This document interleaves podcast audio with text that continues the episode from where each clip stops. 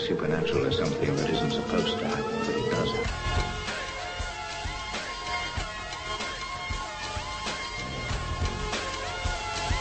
AM 1420 WBSM presents Spooky South Coast with your hosts Tim Weisberg and Matt Costa.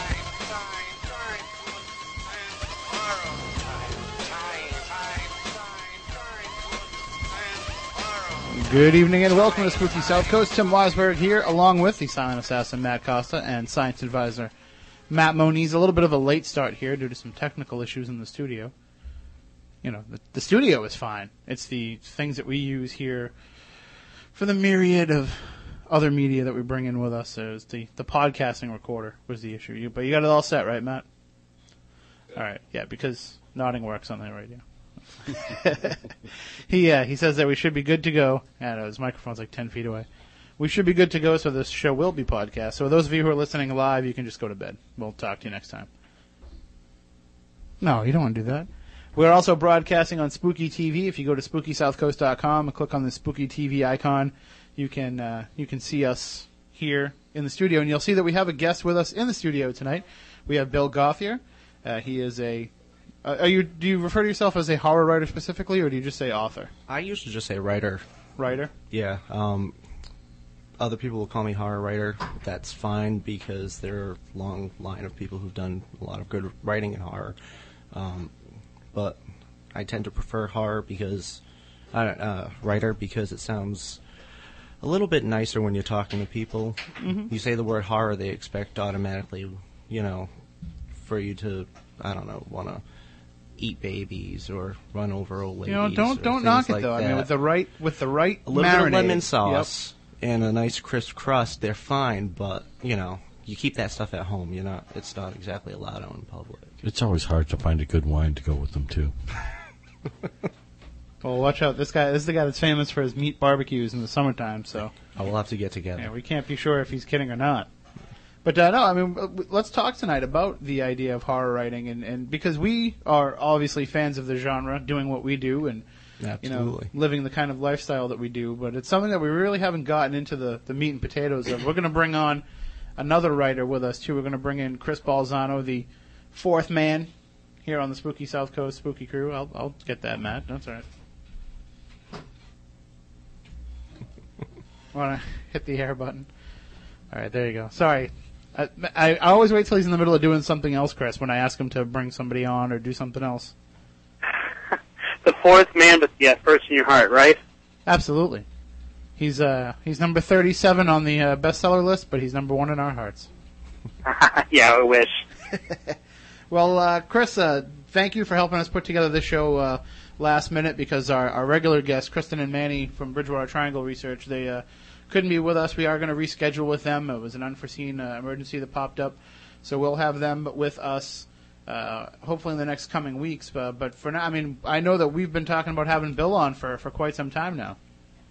Yeah, when when he first emailed us and uh, and sent the books out, I read it and I was highly impressed, and, I, and I've talked about it in the chat room a little bit and online, and then uh, and then we had a things just the days just kept like filling up with guests, and and we kept pushing it back, pushing it back, and so we had an opening tonight, and he was the first person I thought of. So Oh, thank you. Well, I think I first got in touch with you a few years ago when I was trying to put together the horror writer roundtable that we had plans of Yeah, having. about five years ago. That's how I learned that there was such a thing as spooky South Coast because I generally don't pay attention to much of anything, and What- except for you know stuff stuff that's not uh, how to put nicely WBSM. Anyway, um, that sort of stuff, AM radio, um, and I had, I think I'd heard a little bit of something about it, but I don't tend to follow a lot of paranormal sort of stuff. I don't really believe in the paranormal and whatnot, so I had never listened to it. So when you sent me the email and asked, you know, would you and uh, Greg F. Gifune, who actually helped my career, helped discover me, uh, uh, about 10 years ago, as crazy as that sounds to me now, um, I said, oh, well, yeah, cool. All of a sudden, I'll start listening. And and I know I'm just breaking all kinds of rules and probably just ruined any chance of being invited back. But, you know, truth will set us free, I guess. Well, and that, that was our theory. We figured that if we just pretended like we were going to have you on, we could get you to listen. there you go. There I you actually go. sent that email to everybody in the world. well, thank you, thank you. That that just um, oh, what do you know? I got something to do, Bridgewater or something. I, I just said, hey, whatever it is that you do, we want to feature you on the show. No, but I mean, we really did want to have that that show, and that's at a time when we were uh, not really we didn't know what the limitations were going to be of doing this show. Like, Yeah, we just yeah. assumed, okay, there's four or five microphones, we can bring in ten people and have no problem. And it was just logistically we could never find a way to do it. So we'd actually talked about bringing it outside the studio and doing Oh. it somewhere else, like at a conference table with a bunch of microphones set up, and it just became more of a laborious thing that we never actually got into. I was always glad that it never actually came to fruition, only because at the time that you contacted me, I had all of one short story that had really done anything at all, and a column that maybe three people read, not even people I know. Um, so it was one of those things where, as exciting as it sounded at the time, I was really terrified about the idea because I would have felt like a poser. As of now, where I have three small public, small press published books that you know only five people have read, one of them I know. I feel much more accomplished and you know ready for this big unveiling. Well, in, this area here, uh, and for those who are unfamiliar where South Coast is, it's the South Coast of Massachusetts. The armpit of Massachusetts. That's that's exactly it. Well, and I love it. I love it here. Have to say, but We're Wareham guys, as is Greg. Uh, Yeah. So uh, we, we literally live in the, the armpit itself. But i- is there a really good horror writer community I have no area? idea. Nobody's ever contacted me. I know that there are. There's actually an organization now called um, the New England Horror Writers Association um, that I stumbled across or saw on Facebook. Uh, there's a woman named, uh, I believe, Tracy Carbone, who uh, is one of the one of the people who run, who run it, and it's a free organization that people have joined. I joined because I saw that they had newsletters and would help promote the books, and cool people like uh, the the writer Christopher Golden, who um, is a fabulous writer and actually has been around for a long time. Has written uh, Buffy the Vampire Slayer books and Hellboy novels and things like that. Um, I know that he was a part of it, and a lot of other names I recognized. So I said, "Oh well, you know that that will be cool." I've never gone around. Um, I've never met any of them, but I'm also very, very shy and sort of get get anxious. I had this. I went to a, a convention of horror writers that's actually held every year in Bristol, Rhode Island.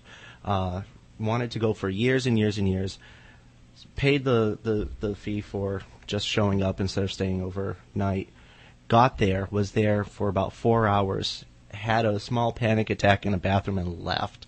So it was one of those things where I don't get out quite much, but my wife is listening to this and going, "I can't believe you just said that." Well, I mean, part of the part of the deal with it too is like you read some of the stories of some of these writers, and you start to wonder about what they might be like as people when you're reading the stuff, the horrific stuff that they're writing. I mean, it's great writing and it grips you so much, but it kind of scares you a little bit, and you say, "Gee, I wonder what goes through their minds." But then I'm sure when you do meet them, they're the nicest people in from the the world. from the few people I met, I met Christopher Golden. I actually did a signing with him up in Boston um, at this great uh, science fiction horror bookstore called Pandemonium Books. He was the most pleasant person I've ever met. I have heard that uh, you know the King, Stephen King, is a quite pleasant person. As a matter of fact, my wife has met him when she she lived in Boston when I met her and worked at a uh, an art gallery and um, she she met him and his wife on several occasions. They would come in and buy some. I think she had said some weird sort of dog paintings or something that she would never have imagined that Stephen King would want to buy. But she said he was one of the nicest people. Uh, from what I could tell from that NECon thing, though, I did not talk to anybody. Everybody was quite friendly. I just was sitting sitting in the back, taking in the the talks and stuff. And I think that had there not been a three hour delay between the last talk and the actual social gathering, I probably would have ended up by being in the mix and everything else. So from and, and Greg Gifune, who I've never actually spoken to, but have had an email correspondence with him, is really actually one of the reasons why I have one of the novellas out right now. Um, you know, he's been nothing but nice. So from all intents and purposes, with the exception of a few, I guess, you know, people on the fringes, most of us tend to lead normal, somewhat normal, healthy, friendly lives. They get out. They get out the dark side of their personality in their right. Absolutely. I mean, why why go out and uh, you know trying to get that bus full of nuns off the bridge when you can do it just as easily in a book and nobody gets hurt and they'll give you money for it. So there you go. you know, And uh, Chris, I noticed uh, while you were in the chat room there, uh, I don't want to give away your secret name, but uh, while you were in the chat room, I noticed that you were uh, contesting the idea that there was a writer involved with Buffy the Vampire Slayer. Yeah, I don't want to go there. Uh, I still like to think that uh, the entire thing's just someone was going to walk around with a video camera. Buffy's a real person. Uh, no such person as Freddie Prinze Jr. Yeah. so let's just let's just leave it at that, brother. Chris and I were having a. I'm gonna I'm gonna tell the story on the air now. Chris and I were having a conversation earlier this evening, and I mentioned Freddie Prinze Jr. and he's like, "Who?" I said, "You know, Mr. Buffy," and he's like, "No, no." I was not allowed to say that. My life is too real. I have to have a few fantasies. All right, kid. All right, I'll leave, I'll leave you to that one. Uh, but I mean, I mean, Chris, you you were up when you did live up here. I mean, you were involved with a, a lot of local writers and local authors and everything, but more on the nonfiction side. Uh, it seems like though that there's a, a very burgeoning community in the fiction side. Did any of them ever reach out to you to t- kind of tap into some of your research? Um, you know, originally, and I'm actually thinking about contacting me again because I just heard he just had a uh, he's had a novel published. Uh, an old friend of mine from from college, and we had a really great idea of writing a dual book, which would be uh, a nonfiction book about paranormal cases, and then giving those paranormal cases to the hands of different fiction writers and allowing them to then write a fiction story. And so it's almost like a fact or fiction kind of book. And and we were really enthusiastic about it. It kind of ended up falling through, and we weren't able to follow up on it. Some people said, you know, you're blurring the the line a little bit, and I'm like, well, you know, I mean, maybe that's what the paranormal needs sometimes. It needs to have that blurred because, you know, when we start getting back to the stories that sparked our interest in this thing in the first place, maybe then we can start getting some more, you know, genuine explorations of it. Absolutely. And, and you mentioned something interesting, Bill. You said that you're not really a believer in the paranormal. Oh, um, um, yeah. I'm a. I, I don't believe really in the. I, I shouldn't say really. I don't believe in the paranormal. I'm a card carrying atheist. I'm everything that uh, people run and cringe from as far as those sorts of beliefs. I don't. I tend not to. You know, talk about them, especially in this area. They're not popular beliefs necessarily, but I'm not. However, they're fascinating. It's fascinating that people would necessarily to me have that sort of faith in something or need that faith in something. It's great. I wish I had honestly, I wish I had that. Um, it would probably c- calm down some of the those anxieties that I was talking about. Um, but what's interesting with what Chris said, and um, not to keep bringing up the novella because I don't want to be one of those people like you. You're talking about Shadowed. shows, but shadowed, Shadowed. the one in general, that one. Um, um, available in ebook anytime now, and also limited signed numbered edition through Delirium. Um, uh, deliriumbooks.com, something I don't know, whatever. Um, but And all your all your relevant sites are linked up to our site too, SpookySouthCoast.com, right on the front page. uh, uh, cool. Um, that that one actually, that story came to me not not just out of the blue. I actually back in 2003 had decided that I wanted to try to really jumpstart my writing career. Um, my short story that I mentioned before, which is called "The Growth of Alan Ashley," had just sold to a really cool, prestigious anthology called, called Borderlands 5, and uh, edited by Elizabeth E. and Thomas F. Monteleone. And uh, Tom Monteleone had been a, has been a writer since I don't know early 70s or something. And I had grown up reading the Borderlands books, and they had finally opened up. It was I think seven, ten years, something like that, between book four and book five. They opened up the the um, uh, they opened up for submissions, and I had decided that I was going to uh, send them a story. Uh, the Growth of Alan Ashley was accepted. I never thought it would be. It was in the book with Stephen King. I was thrilled. Da da da. Well, I decided that I wanted to try do something a little bit different and try doing a short story a day, which up until that point was something I had never tried and have never tried since. And so I had emailed a couple of friends asking for, you know, ideas, stories. I have some friends who are artists and saying, throw me anything that you have. Doesn't matter what it is. I will write a story about it. I want to do seven stories in seven days. And the very first story came uh, from a friend who sent me a link to this uh, website. Um, I clicked on the, the link. It went to this website that had a photograph of a teenage girl's bedroom with this shadow person in it. And it had the story about how the shadow person was haunting her and you know, touched her and things like that. And I said, I'm not writing this story. I'm trying to break out of just doing horror. I'm going to, whatever. That's no, forget it, delete, whatever. And then I'm sitting there that morning, that Sunday morning. I decided it was going to start on a Sunday and end on the Saturday. And I'm sitting there and thinking, hmm, the voice that I think everyone has, but the voice that I know that I have, not this David Berkowitz kind of voice.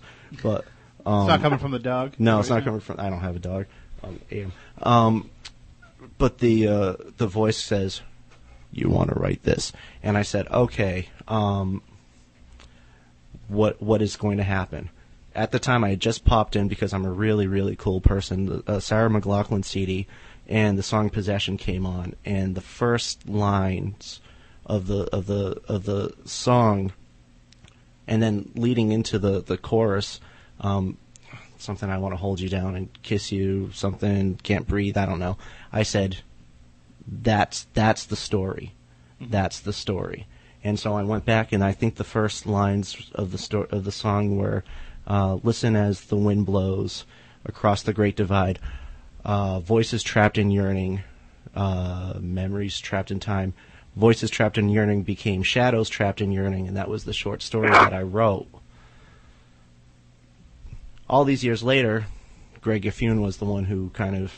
I, I tried it as a novel as well, and um, when Greg Gifune had emailed me asking me if I had anything for this uh, Delirium novella line, I said I, have a fifty thousand word abandoned novel I can cut down in half, and that's how that came out. But yeah, what Chris was saying, it was came from this thing that I totally think is total and complete BS, but yet the story just captured me. The idea of it captured me. The idea that there's this shadow thing that maybe you can't see face on and stuff. And I, I don't know if that was part of the story. I think that was something that I had been carrying in my head, something just off the peripheral vision. Every time you turn, it's not there. Do you, do you Well, feel? it was interesting you said you, you didn't have an interest in the paranormal because having having read uh, Alice on the Shelf, it did to me it seemed to strike upon a lot of the things we talk about on the show. You know, maybe not local hauntings or or what is this ghost group doing, but a lot of the things having to do with you know why do we touch upon these these um, these ideas or these themes that are constantly kind of come rolling around in our popular culture and our literature. Why do we keep fixating on them and then kind of transfer those over to these hauntings as whether it might be, you know, the reason for haunting or what sparks people to get an interest in this. And so, you know, I think that uh, that that's you know, Alice Michelle is a perfect spooky South Coast kind of book club book. Oh, thank you. Yeah. Um. Um. excuse me. That's um. That's something that's always sort of fascinating because when I was a kid, when I was when I was right up until around I'm going to say 11 or 12, my belief systems were just the opposite of what it is. I believed everything. I mean, you know, I I went to bed, put the covers on real tight because I didn't want the thing under the bed to reach up and touch me. Um, I remember I had an Incredible Hulk poster, the Lou Ferrigno Incredible Hulk, and he was posed, and my mom had bought it for me because I was a fan, you know. And I hated the poster because at night when the lights went off, he'd start flexing those muscles yeah. and doing the Hulk thing, and I was convinced he was going to jump off. And and this is yeah, that's the younger kid stuff. But right up, I remember being you know 12, 13, right after um, my Pepe died um, when I was 11. I remember thinking, you know, he's probably watching me right now, and that sort of thing, and it freaking me out, especially when you get to 12 or 13 and the changes start happening, and you start finding yourself alone in a bathroom and stuff. And it never stops. I, I can tell you my, the the first uh, horror story that I read that really got to me. I was probably about seven, uh, first or second grade. I, I don't remember exactly when it was, but I got out of the Turner Library in Randolph, and it's it's a s- collection of like ghost stories for kids. Yeah. And one of the stories was about a, a boy whose father was a sailor and he drowned at sea, and he had this picture of him hanging up in his room, and you know he when he would go to sleep at night, he would see like his father drowning in the picture. His hair would be all wet, and Oh, he'd be- and like that really that really got to me, and but that started you know my love affair of reading these stories, and I never thought that I would have when I later became a writer. I never thought I'd be able to to tell the story in a way that scares people. I mean, how do you know when you're telling something that there is that element to it that it's going to be gripping enough in that manner? I have no bloody idea. Really? I, I just I just I go blind. I I think for me one of the the things that helped me was the fact that I was so young when I started writing. I was 13 when I started to write stories and I've been telling stories my entire life. I didn't I was actually afraid of almost everything. I remember we were so excited to get cable when I was 6 years old so that we could finally watch Michael Jackson's Thriller. yeah. And you know, you'd waited, you hear it all about it and it came Dating yourself. I, I know, I know. That's fine. Well, Sounds like we're about the same age. as you know, I don't mind. I'm 33. It's still relatively young. Yep. Science. Moniz Moniz was already, you know, 40 years old by the time that video came Uh oh. Well, um, yeah, we, we were so excited about watching Michael Jackson's Thriller that uh, it came on and I couldn't wait. And I I sat down in front of the TV and it starts and they're doing this and then he, he, he bends over and lifts up the yellow eyes and I screamed and ran out of the room. So that was my first real exposure to horror. And I stayed away, stayed away. And then around nine years old, eight or nine years old, I started suffering from insomnia and I would get up and sneak out of the, the, the bedroom. And we lived in a very small apartment at the time, and my sis, my, my sister was uh, sleeping in the bunk bed up uh, above me or below me. I don't remember. And I'd come down, I'd sneak out, shut the door, and I'd turn on HBO. And the parents would be sleeping, and the volume would go down, and I'd get a whole new education through HBO. And one of the things that would be on off, uh, often would be horror movies, and I would steer clear from them for the longest time. And then one night, I saw this movie that I kept seeing commercials on, some movie called The Nightmare on Elm Street Part Two, Freddy's Revenge. And the only thing I remember from the commercials was the Freddy jumping out of the, uh, I guess French glass doors and disappearing. And I thought that looked like the coolest thing. And uh, just around that time, my parents um, had a night free of the kids. We went to grandma's house, and they went out and did whatever parents do when kids aren't around. And apparently, one of the things they did was watch Nightmare on Elm Street. My mother let me watch that. She, she, I had told her right around that time, I can watch your thrillers with you now on Dialing for Dollars or whatever it was that w- they would come on. She'd say, so she said, "Look, I watched this movie. It's called A Nightmare on Elm Street. There was two of them. Um, dating myself again, there was only two at that time." and um, she said, "I'll let you watch it." And I'm nine years old, and she said, "I'll let you watch it, but let know this: it's scary. The first one's scary. The second one sucks. The first one, that's what she said. The first one's scary, and I'm not going to let you come into the bed if you have nightmares. So I'm going to let you make this grown-up decision on your own." And I think of her was saying, if he watches this and never watches another horror movie and you know he's better for it. If he watches it and likes it well i've given him this thing. He's old enough to make that decision one way or the other. And i watched it and i loved it. Uh, it was it was it was crack to me. It was just I became obsessed with Freddy Krueger. I also had nightmares beyond belief, and to this day, every year I'll have one Freddy Krueger nightmare a year. And the old Freddy, not the new meatball-headed Freddy from this past year, um, that my wife graciously went to see with me at the North Dartmouth Mall at 10:30 on a Sunday morning. And I felt that I needed to put that on the air because I want everyone to know how much of a saint she is. That's the perfect time. But uh, it's uh, it's it's amazing how similar it sounds like our childhoods were. The same Yeah. thing with me. I couldn't sleep. I used to sneak downstairs, turn on the TV, and I would watch. You know, they ran the old black and white Universal movies. Like I, I think I saw uh, House of Dracula. Yeah. And uh, with the Count Alucard, you know, like I remember watching those movies, and then Dialing for Dollars, seeing The Howling and, and the original Halloween and all these movies, and it was the same thing. My- Creature double feature on Oh, Channel 56. That's how, where, how I saw The Howling. Slept Yeah. through it the first time, got to see it the second time. My, my parents told me the same thing. You can watch it, but Yeah. you reap what you sow. And I've talked about that before. We we really are. I mean, our generation, you know, not Moniz's generation before they had TV. Um, but, they, but our they, they had they had TV. It was just an experimental medium then. But our generation is really seems like the first that were really raised on like these very like moving from the black and white to the really graphic horror movies, like you know going to the drive-in and seeing things like The Exorcist and and and even something as as bizarre as Close Encounters that a that a, that a seven-year-old can't process the right way. It's we it, it seems like we're the first generation whose parents like not only let us watch those things but kind of fed us and then throw in Creature Double Feature and the movie loft which didn't edit anything and it's no wonder we're all messed up. Well, I mean, look at look at look at. I mean, Raiders of the Lost Ark is a great example. At six, seven years old, I'm watching Raiders of the Lost Ark, loving the adventures of Han Solo in a in a funky hat, and all of a sudden, at the end, people are melting, and it's PG. Yeah. You know, every every everything is fine. I mean, I think the first time I saw that, I was horrified, but at the same time, you knew this wasn't a scary movie, and so there was that definite, you know. The Goonies was another one that was quite like that. That had a lot of real adult. So, I mean, Spielberg and Lucas back in the '80s is more Spielberg than Lucas. Um, his horror movies came later. Um, uh, the uh, had this fine line of of what's appropriate for kids and what's not appropriate for kids.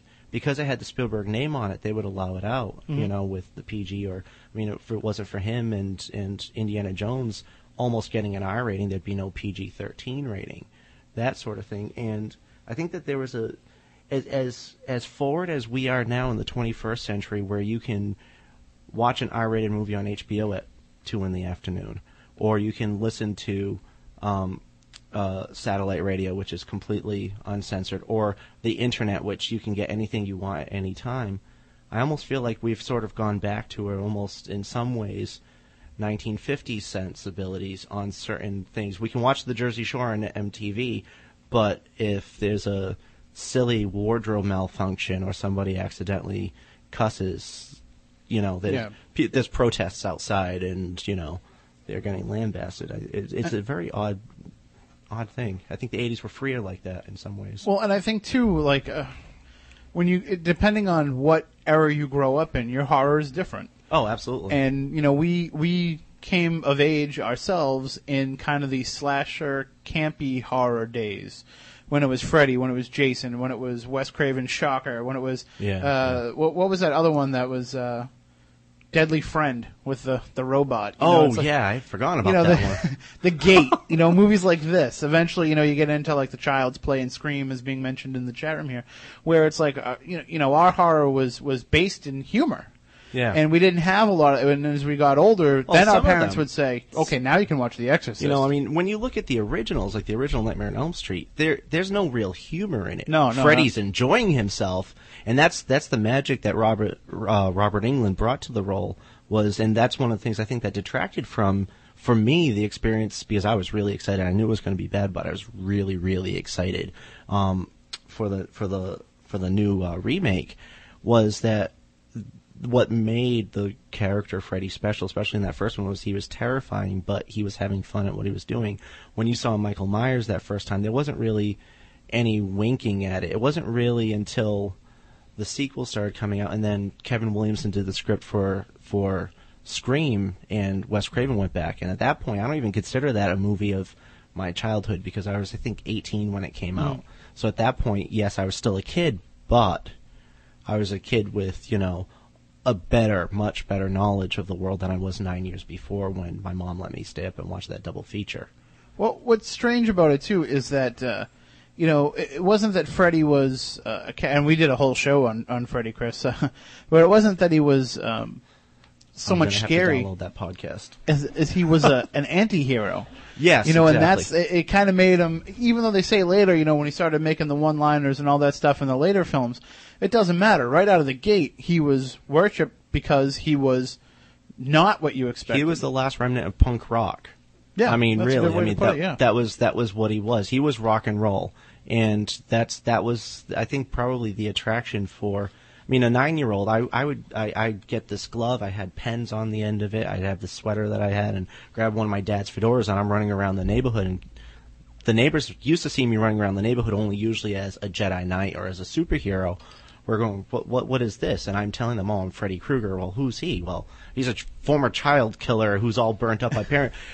okay, it's time to put the kids away, and you, um, you Mrs. you don't, you don't play with the Gauthier kid anymore. yeah, Mrs. Mrs. well, that was already there.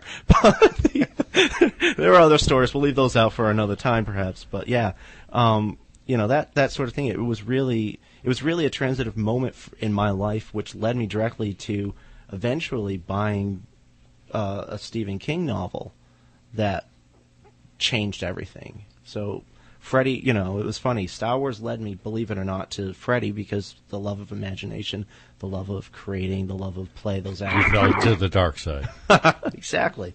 Well, exactly. and, and I think Stephen King is the way that a lot of us in, in our generation uh, didn't not only got into horror but got into reading. Got into reading, absolutely. I was it- I remember Stephen King books being some of the first books that I read that weren't assigned school reading. exactly. And I would see the covers of them in the store and say, "Wow, I really want to read that." And you know, eventually, like one of my grandparents would buy it, or, or my aunt would buy it, and they'd have it left over and say, "You done with that? Can I borrow that?" And they say, "I don't know if you can read that." I remember checking out Tommy Tommyknockers from the Sandwich Public Library when I was in the sixth grade, and the uh, librarian telling me, "Oh, you can't read that. That's way too adult for you." That happened to me actually. The um, it was funny because I I was already into horror movies, and this was the great time to be into the horror movies because um, there wasn't all these cable channels where you know you could have everything's on Sci-Fi Channel.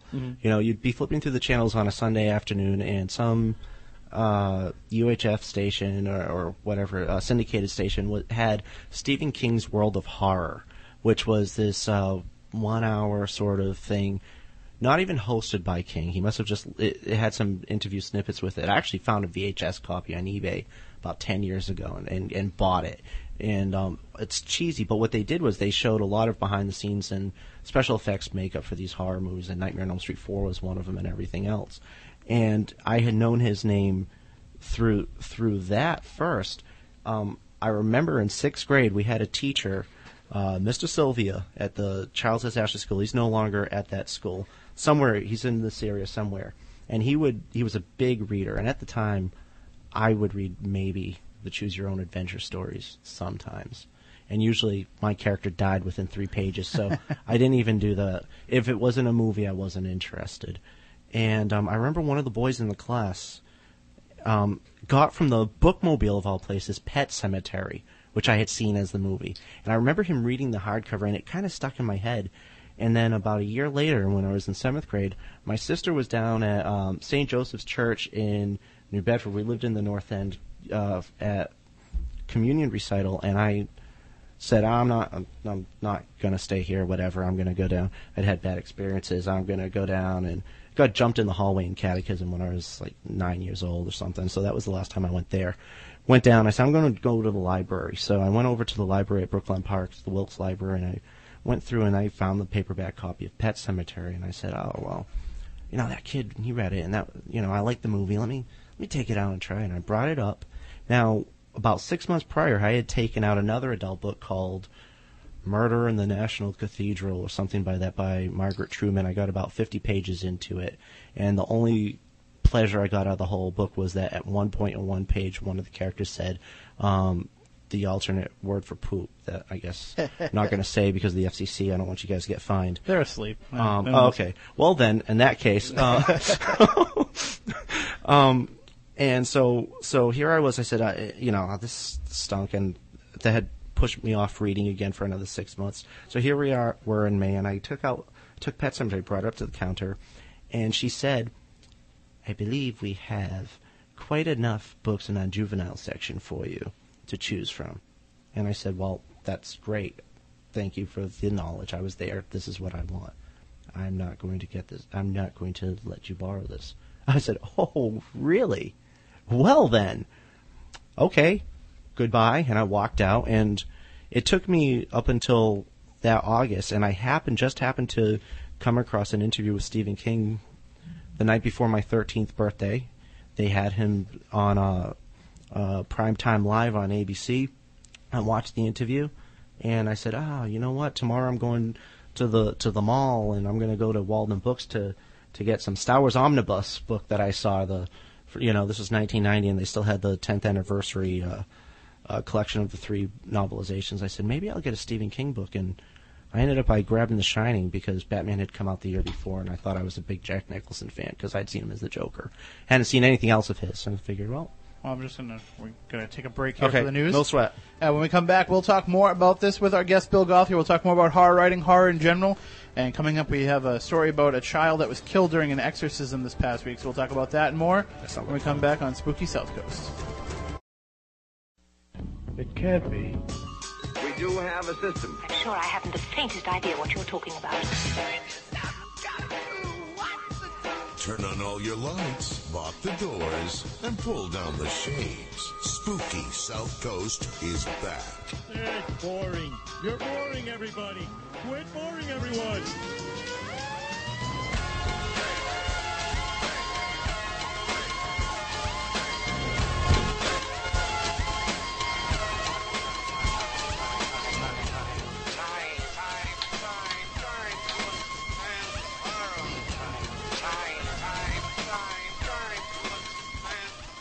Welcome back, hour number two of Spooky South Coast. Tim Weisberg here, along with Asylum assassin Matt Costa, science advisor Matt Moniz, content director Chris Balzano is on the phone, and with us in the studio is writer Bill Gauthier. And I now. apologize for that yawn. That's in no way indicative of of present company. It's Dude, been a I long got, day. When I got the email asking if I wanted to be on tonight, I was in the middle. Of, I I had just started watching the uh, cinematic masterpiece Kevin Smith's Cop Out with Bruce Willis and uh, Tracy Morgan because there was nothing else on, and my night pretty much consisted of my wife being on the internet look do, doing some uh, research on a computer, me watching this really bad '80s ripoff kind of movie that was Uh, I was finding We- we- homage. homage. Um, I was finding quite delightful, I might add. I Uh, loved my it. Wife was great. hating it. She had sighed and grunted about three times. You're really watching this? And I'm thinking, I'm saying yes, yes, I am. And I laughed a couple of times and uh, got the email. I was ready for bed. I don't even know if I was going to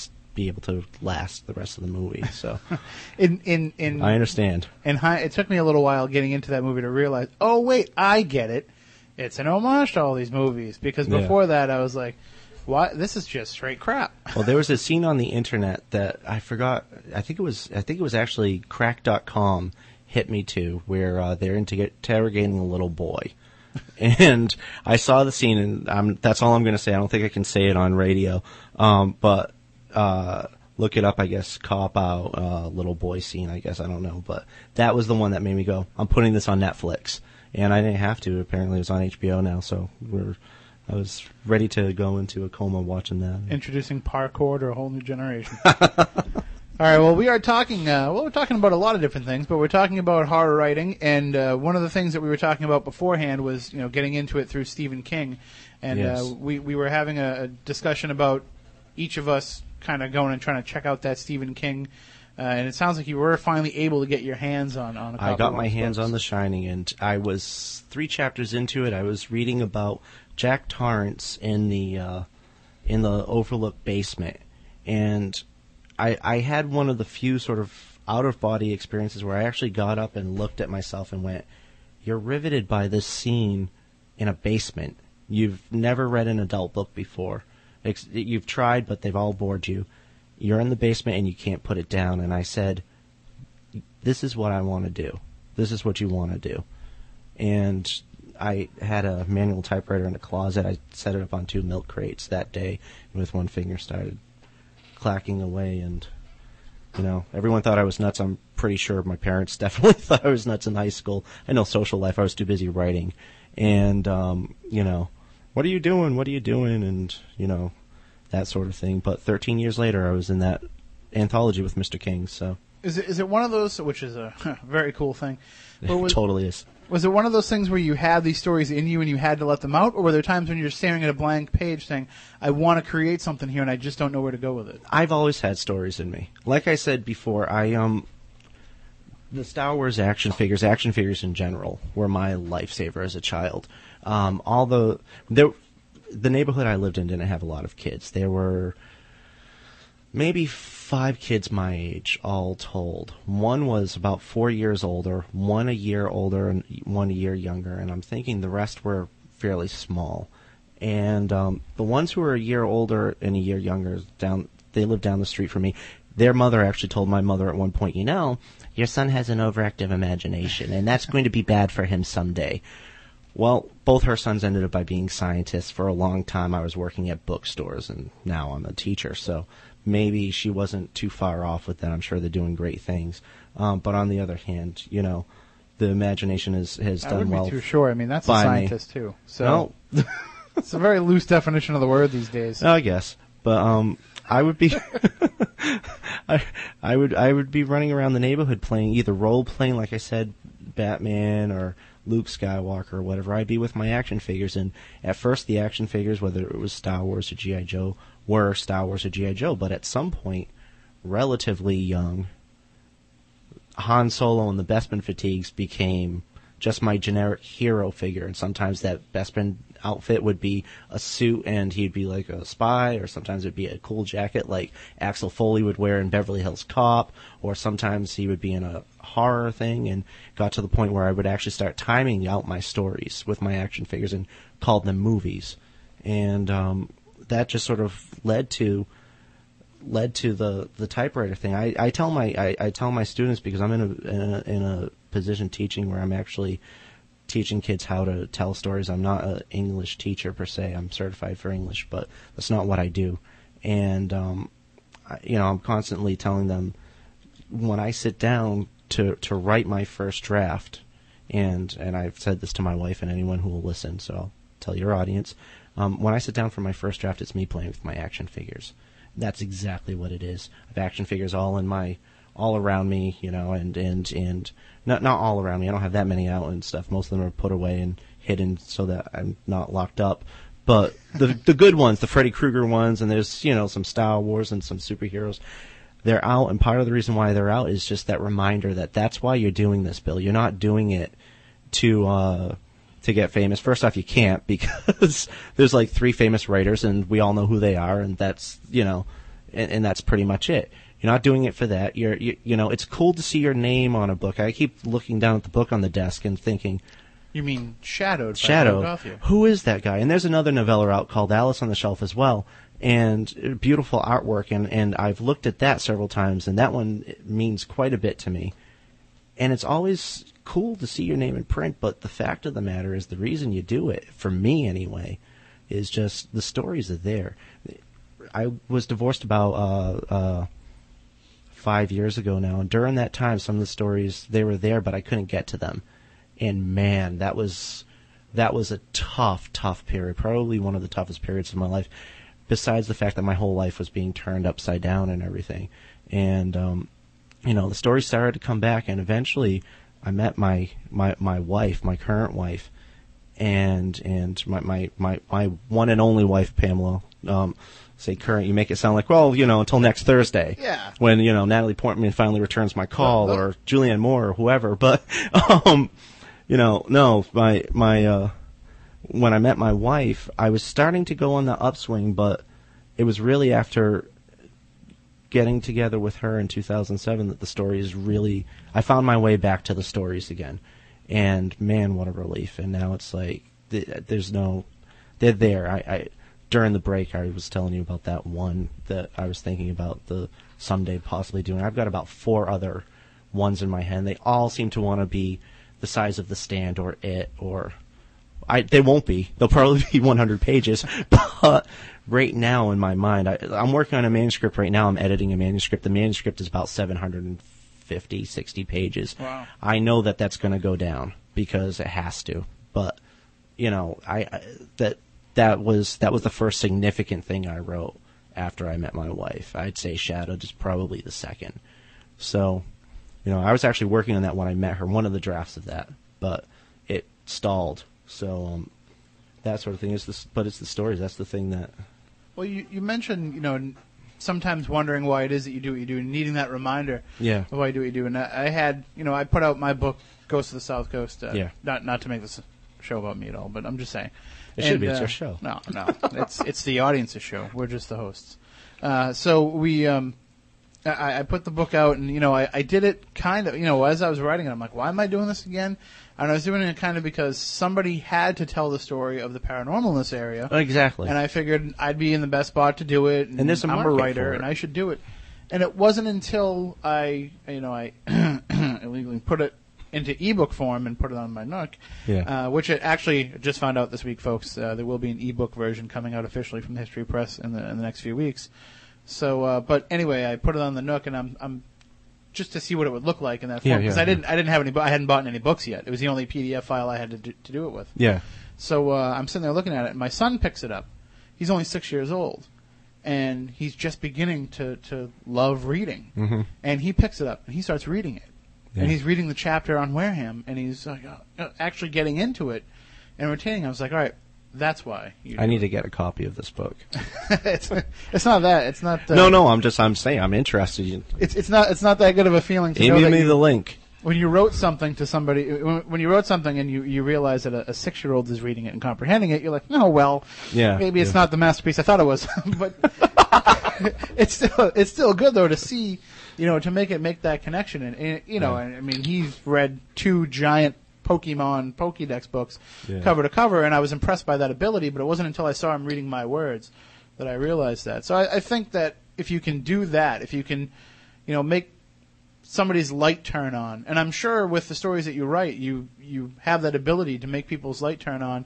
Uh, except in regards to your books, they're turning on the light because they're getting scared. Well, however, whatever way works.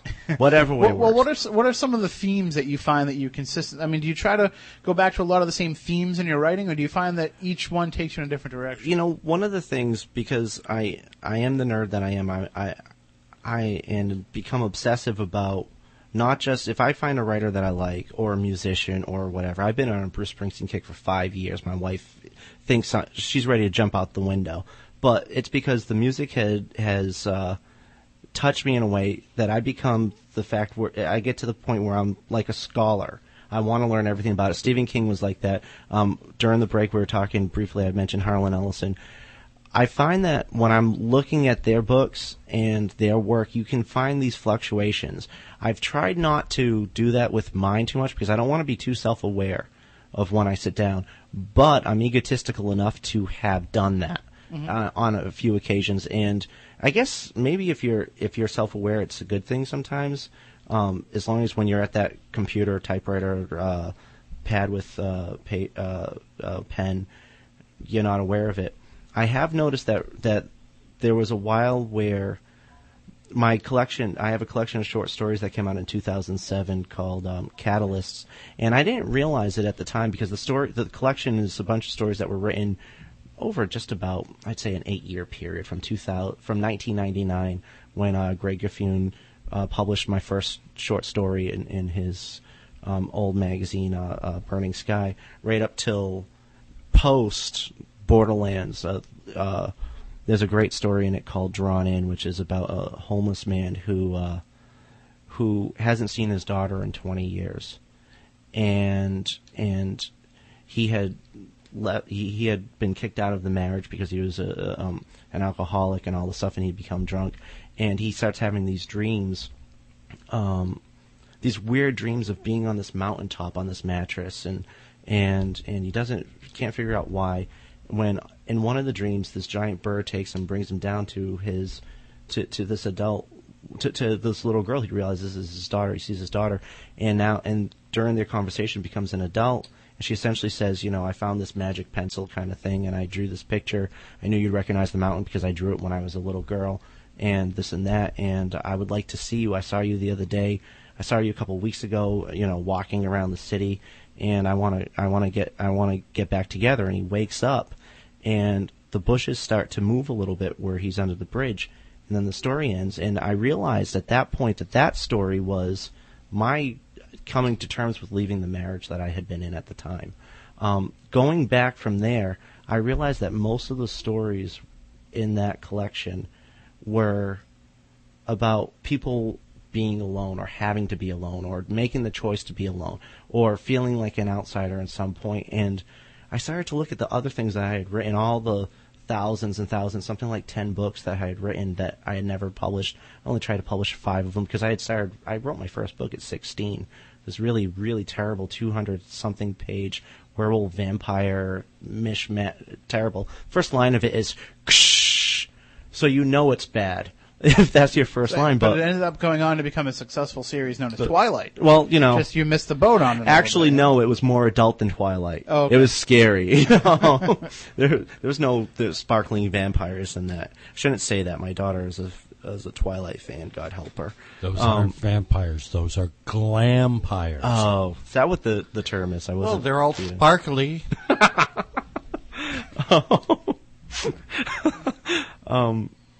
Yeah. Uh, oh, I just I lost it. I lost my train of thought. No, that's fine. Well, I was I was babbling. I was It, doing it what sounds I do. it sounds though like uh, as much as you're talking about the reflection of your own life uh, that's and it, the yes. themes in your books. The. It, it it seems like when you're talking about these characters, do you feel like you have a responsibility to tell their stories, or do you use them more just as tools to tell your story? A little of both. A little of both. I tend to have a concept before I start writing, but uh, uh, be, I, I start with the concept. I think, wouldn't this be cool? However, I won't do anything until I have at least one or two characters, like main characters, that I feel like I know something about. Um, sometimes it's nothing more than I don't. I'm not one of those people. I don't do an, all kinds of notes pre-writing kind of stuff. I know some. I've heard of some writers who do that sort of thing. I don't plot. I don't do anything like that. Um, I, I know essentially the concept and I know the main character, and I usually don't start unless I have a first line, preferably a first paragraph, and then I go from there. Sometimes it's it's the right first paragraph. Sometimes I find out it's the wrong first paragraph, but it's the thing that gets me going, and then I learn about the characters uh, as as the reader would often, which is why it's so important for me. I just read something that um, a, a writer posted on our website, um, you know, advice to writers in this new age of the digital book and stuff. And one of her pieces of advice was, don't rewrite because if you rewrite, you're you're you're more concerned with style, and nobody cares about style. They want they want the true essence of you. Well, if I published the true essence of me, it would go right into the trash can. It's not that interesting. Sometimes you, for me, I have to overwrite before I actually get to what the, the, the real meaning of the story is. And then I can always take that stuff and either use it later in the book or as long as I know that it's there. It might not be in, it might not be relevant to everything else, but um, It's funny because I remember when I was younger, you know, when it was it's drilled into you, you know, draft, draft, draft, draft. Uh, when I was in like fifth or sixth grade, I had a teacher who was adamant about m- writing three drafts before you had your final. yes. Always have three drafts and then your final draft. And I, I said, you know, I, I can't do that. I don't write that way. Everything that I want to say comes out in the first draft. And if I don't like what happens as I'm writing it, that's what my eraser is for. Yeah. And you know, I ended up getting into a big argument with the teacher about it. And she, finally, she said, "Listen, if you can, what do you want to be when you grow up? I want to be a writer." Well, you're never going to be a writer if you don't write drafts. There's no job involved with writing where you could ever just write one draft and have that be it. And I actually have that job today. I work at a newspaper. Yeah, I mean, well, that's that's the thing, you know, and and Ray Bradbury never writes drafts, mm-hmm. and you know that woman might be able to do that one draft. I know for me personally, and for you know a lot of people, that's not the way to do it. And I think that when you're when you're young and starting out, especially especially with something like this, the school stuff is all BS. And I yes, I, I like I said, I'm certified to teach English, and the kids say, "Well, my English teacher told me to do this," and I said, "Your English told you, teacher told you to do that because." They have to deal with 40 students. Uh, 25 of them can barely read. Never mind form a sentence. They're telling you to do the, you know, the five sentences and five paragraphs, or five sentences and three paragraphs. I forget what it is, because they know that if if they let you do it, you might turn in a good essay. But they know if they let that one do it, the the one sitting behind you, um, they're going to get one sentence, and it's not even going to be well written. So that's why they do that. Um, you know, I, I know you know Bradbury and, and Ellison and you know they can they can write off one draft, but they also came from a time where the pulps were still, you know, you got you got paid that penny a word. Well, you still paid a penny a word in some places now, but um, Oh, I'd love to get that rate. you know, I mean, I, I guess you, get- getting paid. You know, I'm paid more. I'm, I'm I'm paid less often than I would like to be. So I'm not going to poo-poo the penny a word. If I can get that, I'll get that. Um, you know, the, the trouble for me is when they say, "Oh, well, we'll only." Give you a, a contributor's copy. I'm at the point now in my career where, by the way, my career is just about non-existent. Um, I'm at the point in my career now where I'm not even going to accept just that. You know, give me one dollar. If I can go out and you know do something with that dollar. I don't know what you can do with a dollar now, but do something with that dollar, then I'm I'm happy. You know, just you know, just just just give me work. Think G string. Is is Hey there, now, but I, there must be with this rise in the interest in the paranormal, Mm-hmm. with the uh, the new way of telling horror through films with movies like Paranormal Activity, which, like it or love it, it's a different approach. Yeah. Uh, with, with all these new ways of doing things, and with the kind of spirituality that America seems to have these days, uh, there must be a way to work horror into uh, the culture in a, in a in a different way than we've seen it in the past. I mean, I think now we're starting to see a lot more of the psychological bend to things because when the world is bad, there's enough to be afraid of. Uh, you don't really need slasher flicks like we had before. Uh, do you see any new trends coming up in horror writing or in horror films or in, in, in any way in, in that genre? I I can't say that I personally do. Um, only because I'm probably not as well read right now as I would like to be in those things. I'm actually rereading Stephen King's It, so I'm stuck in the 80s and the 50s. Oh man, Um, I you would, know, I'd could be read worse that things. every day if I could. I haven't read it since I was 16, and and and things have been busy. And I said, I need I need Stephen King is my pair of slippers when I want to just relax. It, it's slippers with teeth, but they're, they're slippers. And and and I said, I came home from from uh, work. I just started a class that I have to take to keep my uh, day job, and and I, I and I came home that night at nine o'clock, having come from Bridgewater, and um, I said, I said, I need, I, I need something. I need something that's gonna relax me, and that's when I got, I grabbed it off the shelf. I said, I haven't read this since I was sixteen. Let me do that. Um, as far as the new things, I don't know. It's funny because there have been the few reviews that have come out of Shadowed and of Alice on the Shelf, and even my collection of short stories a couple years back.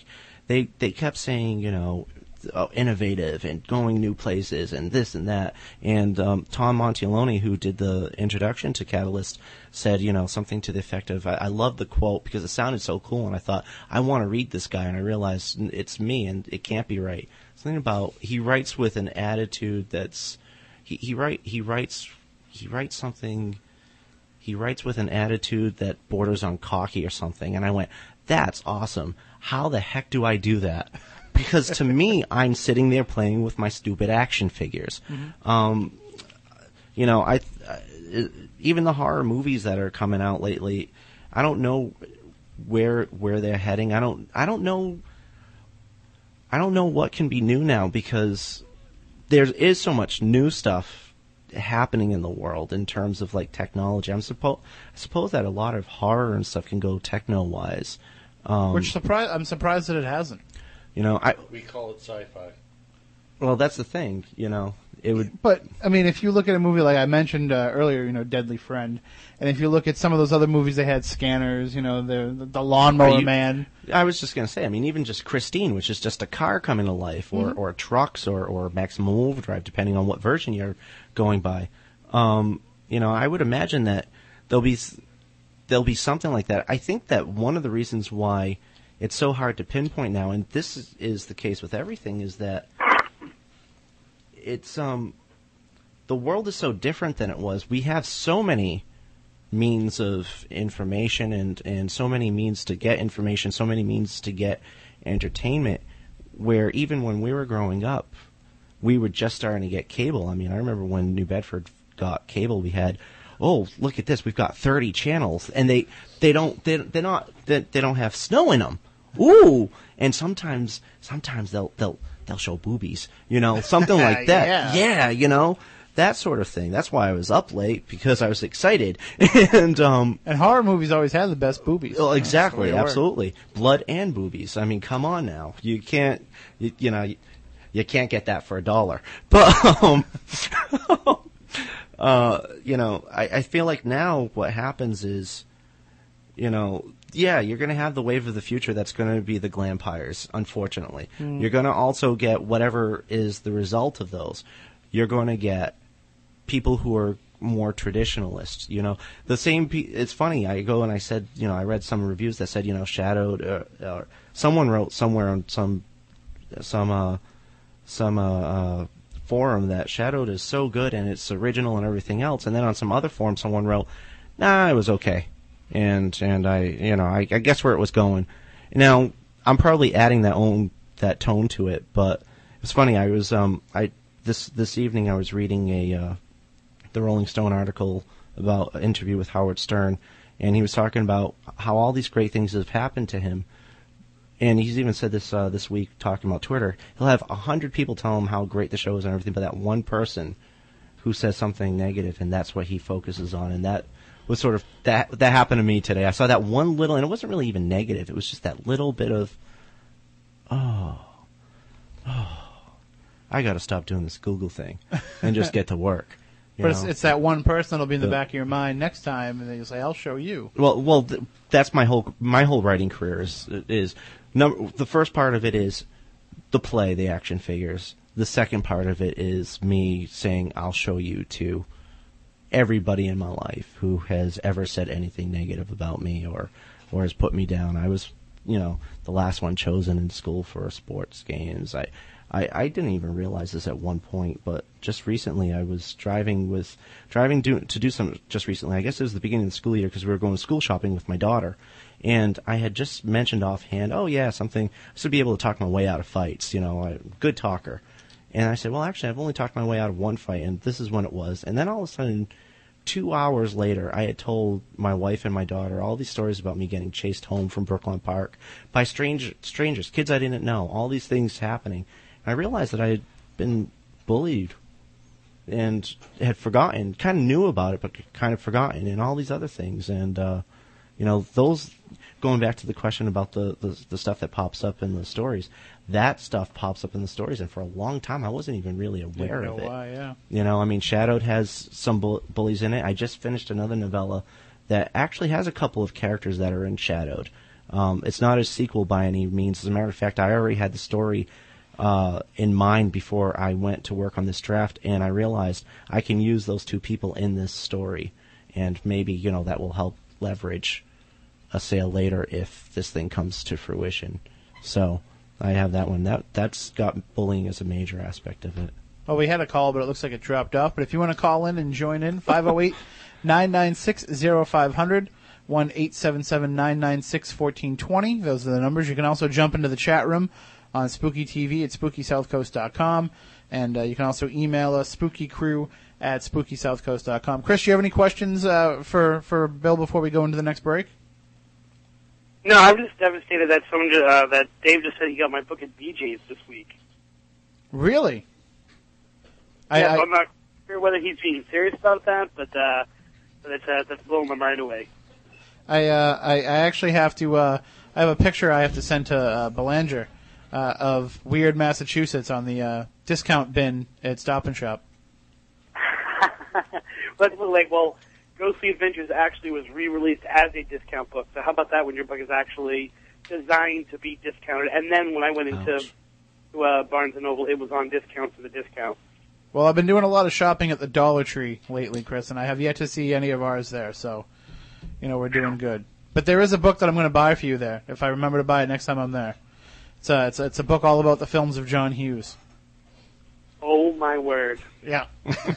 We, we just threw Buffy and John Hughes in one Spooky South Coast episode. We do. Way focused right now. off the air, we were talking Dark Tower and Lost. So, wish So, wish you were here, buddy. Wish you were here.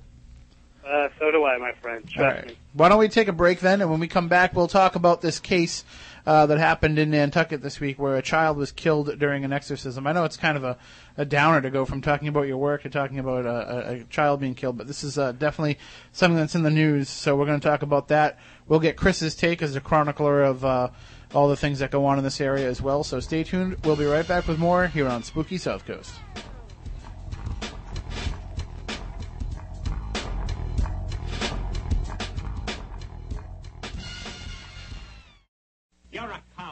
You got nothing to be afraid of. Step aside, I'll show you. Turn on all your lights, lock the doors, and pull down the shades. Spooky South Coast is back. Oh my! Oh, woe is me!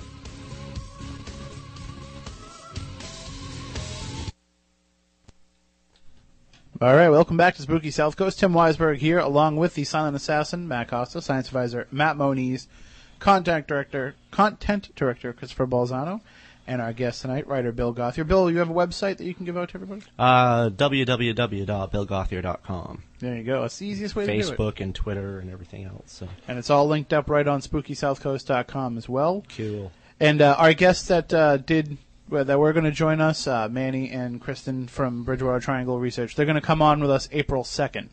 So that'll be the new date for that show, and uh, we've got all kinds of great stuff coming up in the coming weeks, so you don't want to miss that. Next week, we're going to be talking with the folks from the South Coast Toy and Comic Show, which is coming up next Sunday at the Seaport Inn and Marina here in Fairhaven.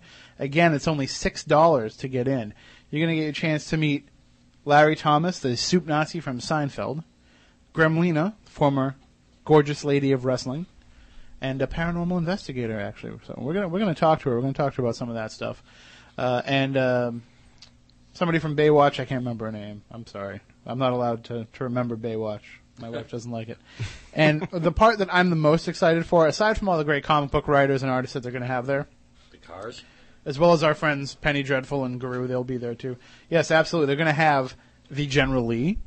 They're going to have the original Batmobile, Holy mackerel! and they're going to have the original Bat Cycle. And you're going to get your chance to sit in these vehicles, have your picture taken. So uh, You hear that, Pamela? We're going. there you go. Next Saturday, uh, you can go to southcoasttoyandcomicshow.com or, or go to Facebook and look up South Coast Toy and Comic Show to get all the information. And uh, yes, Dave, the female wrestler Gremlina, yes, is going to be there. So you got to come down. We got to get you down this area somehow. And if uh, the General Lee and Gremlina doesn't do it, I don't know what will. So uh, that's coming up next uh, next Sunday, and we'll have them on Saturday night as part of that show, uh, as well as uh, others as well. So I can't remember who the guest is, Chris. I apologize. Can can you, can you fill us in? Oh, wait. All right, Chris. UFO writer guy. What? My computer's kind of on the fringe right now. I'm trying to pull it up. It's a uh, it's the the gentleman who wrote the uh, UFO Hunter Guide. Okay. Sorry, it's just it's been a long day, and uh, I'm not fully It's prepared. really. And neither am I, especially with my uh, with my computer. So, I apologize. I apologize for your computer too. Oh, no problem. All right. Well, no, gonna, if, I, if I got paid for this gig, we wouldn't have this. as, So, as soon as we get paid, Chris we'll be sure to pay you. What? What? What? They're not paying anyone? No, no, this is we do I all am this so out of the sorry. love of our hearts. That's why uh, that's why pennies for the word would be great for us. all right. Well, it's, on a serious note, though, let's get let's get into the discussion here uh, about this case. Uh, I'm going to read the story here from the Cape Cod Times. Uh, the woman accused of killing her three-year-old daughter earlier this week believed God had instructed her to stick a rose in the young girl's throat to ward off the devil, according to documents filed in Nantucket District Court. Dora Alicia Tejada Pleitez, 26, uh, was held without bail pending a mental competency hearing following her arraignment Tuesday on a murder charge. She was taken off the island Tuesday for the evaluation and is scheduled to appear in Nantucket District Court on Monday for a pretrial hearing. Uh, the police were called to the family's home at about 12:40 p.m. Monday. Uh, officers found her daughter Nicole Garcia lying on the table inside the home and attempted to resuscitate her until the paramedics arrived. She was taken to the hospital where she was pronounced dead at 1:18 p.m. During an interview shortly after Garcia's death, Pleitez, who was originally from El Salvador, began singing and praying, telling investiga- investigators through a Spanish interpreter that the Holy Spirit could speak through her. Pleitez told the police that she had been seated on a couch in the living room of the Pine Tree Road home earlier in the day with her daughter and son. She described a mundane scene trying to get nail clippers away from her son and covering her daughter with a blanket after she complained of being cold. She asked her sister-in-law, who was in the kitchen, to bring candy for her son. She then went to sleep at one point and fell to the floor with her daughter. The next thing she remembered was waking up with people in the home asking her whether anyone had hurt her daughter, according to what she told the police. She said she had been away on a religious retreat for the past several days and could not say whether her daughter had recently hurt herself. Pleitez's story appears to have unraveled as the police interviewed other family members. Uh, her sister-in-law told investigators that she repeatedly called her into the living room to join her in prayer. Uh, she said she became uncomfortable in the situation, so she went outside and called her husband. Uh, she waited outside for about 20 minutes until her husband arrived. Uh, on his way to the home, she asked him to pray on the phone with her. Uh, during the telephone conversation, Pleitez told her brother that their dead sister, Maria Elena, was in the room with her. Uh, Tejada said while on the phone, Pleitez told him that from now on they would be calling Nicole Maria Elena. this is getting really bizarre. Uh, Pleitez had previously told her brother that God had given her the ability to see people that had died. When Tejada arrived at her home, his sister was holding Nicole and would not let him take her away. Uh, she said she thought Nicole's face looked like Maria Elena's, the police wrote. When Tejada reached out and touched the girl's leg, she realized he realized she was dead. Uh, when Pleitez returned to the police station later in the night, she was left alone in an interview room where she placed her arms out in a cross-like manner and stood there for several moments. She agreed to speak with investigators at first, but then changed her mind. Before she left, an investigator observed a mark on her hand with a piece of skin hanging off, and she was taken to the hospital for attention. During her treatment, she stuck a rose. She said she stuck a rose on her daughter's throat because God told her to. Uh, she put the rose on her daughter's throat because demons were inside the girl, according to the translation. Pink roses and rose petals were found on the floor of the home's living room, according to the police. Uh, they believe her son might have also been in danger. She thought about fighting the demons out of both her children, and at that point had one child in each arm.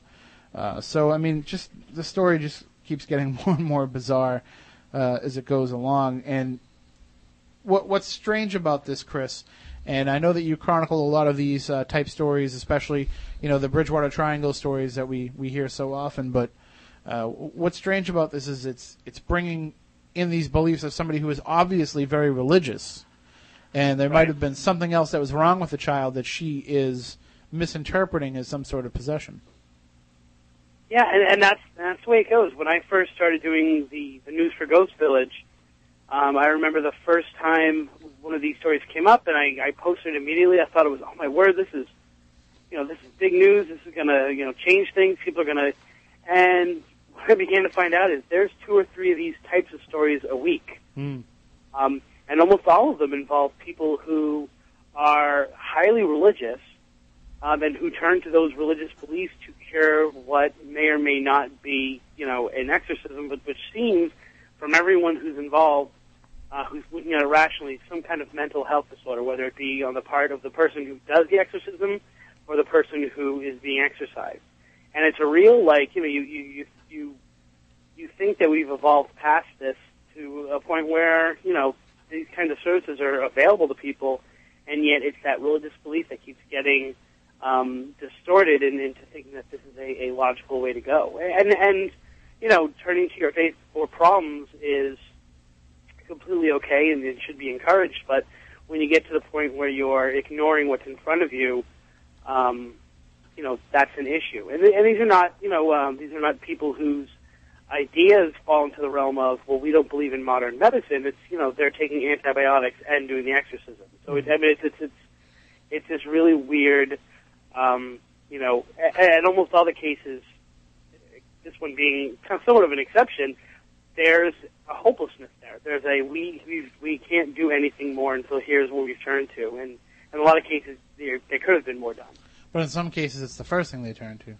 Well, Right. I mean, this this seems like a clear cut case of of you know someone who has who has mental health issues. what I'm worried about is somebody else pulling a copycat type thing because you know things like this cause other people to have the same idea, even though they may be mentally ill as well. It gives them another impetus. To oh, I read in the paper that sticking a rose in Yeah. someone's throat will cure them of uh, possession. I mean, it, the, the, and the and the, the form may change, Matt, but the, the copycat effect is out there. Like I said, I get two or three stories, unique stories, which means I get fifteen or sixteen, you know, stories that are follow-ups or from a different angle or from a different paper. I mean, two or three cases a week where this happens across this country and beyond. So, I mean, it already is a, a very, a very uh, stuck thing in our in our consciousness that these exorcisms can help. What's interesting is in the last few years in Nantucket, they also had a rash of teen suicides as well. So it seems like, um, you know, we talk about how sometimes this stuff kind of takes on a a mass hysteria mentality, a group mentality almost. So you got to kind of be concerned about it in that light as well. Yeah, and and it's it's you know, um, and of course, what we don't hear of are the thousands of cases, small or large, of people who go through exorcisms that are successful. When I say exorcisms that are successful, I'm talking about people who have a strong religious belief who are in a religious culture that believes that exorcism can be a, a, a weekly or daily thing, and who receive, you know, the mental health help that they need because there's a smaller case. Almost all these cases seem to involve once you get the smaller children involved. Is there, is there in, in these types of cases, uh, is there usually the situation where it is um kind of somebody acting on their own like this, where they, they have these strange ideas about an exorcism, and there's no church involved, no no guidance involved anywhere, and it's kind of just their own, interpretation of what what to do? Is that it seems like most of these ones that go wrong, that's what happens. Nope, nope. I would know. From, from what I've seen, there are as many, um, there are as many cases, if not more cases, where there is a uh, an authority figure who's conducting the exorcism. Really. Um, and, of, and of course, you know, from that perspective, uh, and, and these people are often quoted as saying, you know, well, the battle was lost. It's not that it's not that we were doing the wrong thing. We just lost the battle. Or, and this is the unfortunate thing. Oftentimes, it gets twisted into the person's faith was not strong enough to to, to, to bring the child through. And now, unfortunately, this woman is going to have to go through, you know, uh, through a trial, uh, and I'm sure this is going to be a very sensationalized trial, uh, and, and she's only going to feel like, you know, she she's going to feel more and more like she did the right thing. Now, are they going to be blaming all of the uh, stuff in the paranormal society that's been out in the public for helping to feed her? Um, I, I think not, maybe not necessarily in this case, and I don't know if this is, if you agree with this, Chris. We only got about two minutes left, but it seems like um, this is a, a case where the religious aspect of it is so great. I don't I don't think it's going to be lumped in with the paranormal community. But usually, what usually happens is much more in the paranormal community. It's linked to a rise of exorcism themed movies, and you know, I'm, I'm sure, I'm sure someone else, whether it's uh, whether it's um, Mr. Coleman or someone else, can do a comparison of when these movies are released and whether the rate goes up or down. But um, more often than not, these cases are often connected to you know to a current movie that is out about exorcism and saying and putting the blame more on that than on say you know paranormal investigators or or or ghost hunters or something like that. Well, you know how the m- media tends to lump things together. Right.